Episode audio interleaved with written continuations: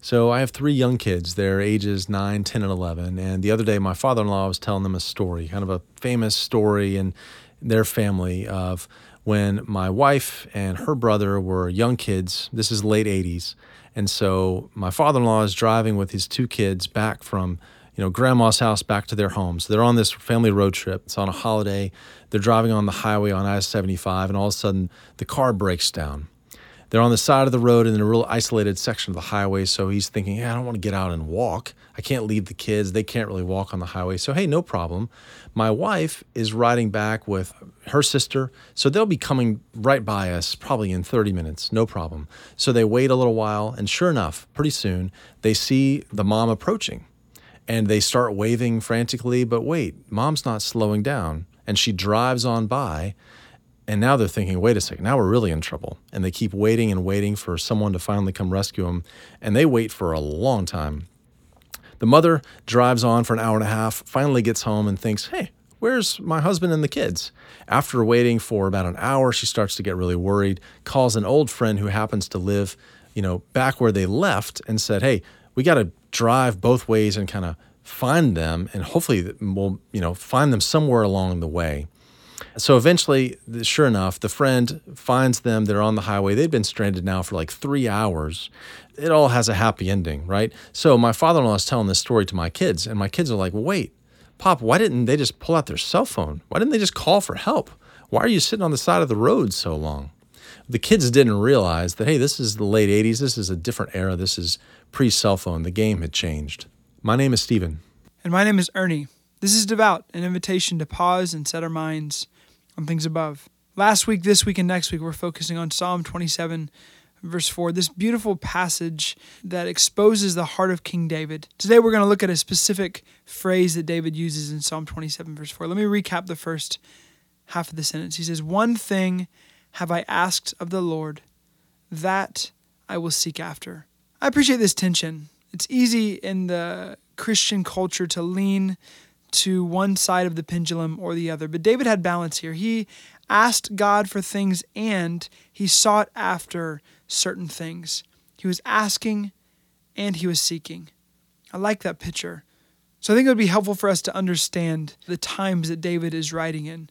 Just like Stephen, your story and how, you know, your wife when she was young, this was pre cell phone for her. And, and when your kids listen to this, it just sounds baffling in some ways. In the same way, when King David was living, it was very different than what it's like post Christ. You know, when David was living, there, there's a story in, in 2 Samuel verse 6 when David is the king and he's bringing the, the Ark of the Covenant. I'm not going to go into the details here, but they're bringing the presence of God, this magnificent Ark, from where they are to Israel. And as they're doing so, some of the animals that were carrying this, because again, we're talking pre cars, we're talking pre Ford, we're, we're going way back when. And, and when this happens, there's these animals and they, one of them trips. And so this guy Uzzah goes to protect the ark from falling. And when he does, 2 Samuel chapter 6, verse 7, it says, And the anger of the Lord was kindled against Uzzah, and God struck him down there because of his error. And he died there beside the ark of God.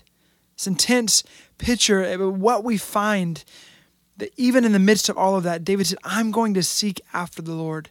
And this is where I want us to land is I want us to see that where we live today, post Christ, post cross, post resurrection, post Holy Spirit being given to believers, that we don't have to ask permission anymore. You know, in Hebrews 4, it tells us, let us draw near with confidence or with boldness to God, to the throne of grace.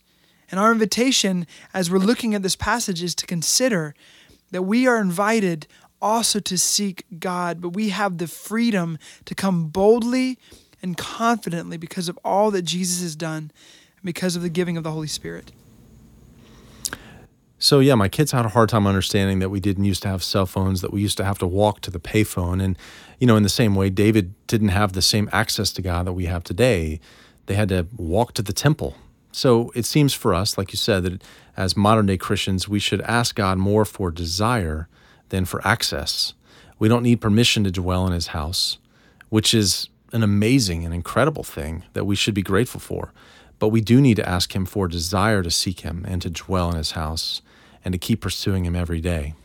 Sometimes we have a strong desire to seek, and it's natural to pursue God. But other times, if we're honest, we're just not feeling it. But here, if we can seek God through discipline, that can fuel our desire. Psalm 37 4 sheds light on this. It says, Delight yourself in the Lord, and he will give you the desires of your heart. Someone may ask, Well, hey, what if the desire of my heart is to win the Mega Millions jackpot? Right? Will God deliver the winning ticket to me? And I'd say, Well, I think if we really delight ourselves in Him, then He'll shape our desires so that winning the lottery becomes less attractive. And we realize that knowing God is really the one thing. So when we spend time talking with Him and listening to Him, God shapes our desires. Dwelling with God shapes our desires.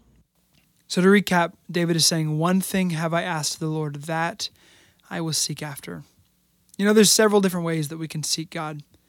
We can do so through prayer, through contemplation, through just a walk by a river, through worship, through reading the scripture. Uh, the list can go on and on and on with different things that we can do. And and that's not necessarily the point to find a specific method, but the point is a heart posture. And so I want to end our time together and just ask the question where where are we? Where are we today? I, there's four specific questions I'd love to ask. Are you sailing? Are you rowing? Are you drifting? Or are you sinking? Let me break this down real quick and then we'll close. Are you sailing? You know, is the wind at your back? You sense the love of God and uh, love for people. It's natural. You feel the Spirit close and it just feels refreshing. Are you rowing? Maybe you feel spiritually dry.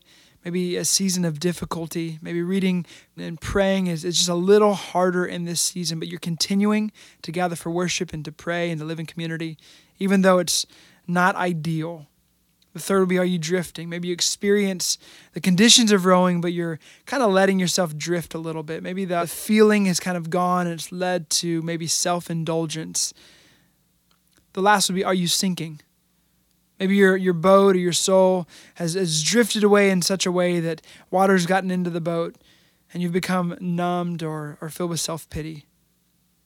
So, this is, this is what I know and what I want to challenge us today with. You know, if we continue to seek God because of Jesus, not to become righteous because we're already righteous in Him, but if we seek Him through prayer and worship and obedience, what I know is that even when times are hard, that eventually the wind will come and you'll be rejuvenated and refreshed. And to my invitation, my challenge for us is to press on, to continue to move forward, to adhere to this call of David to seek after God and to follow suit in that way. See you next time.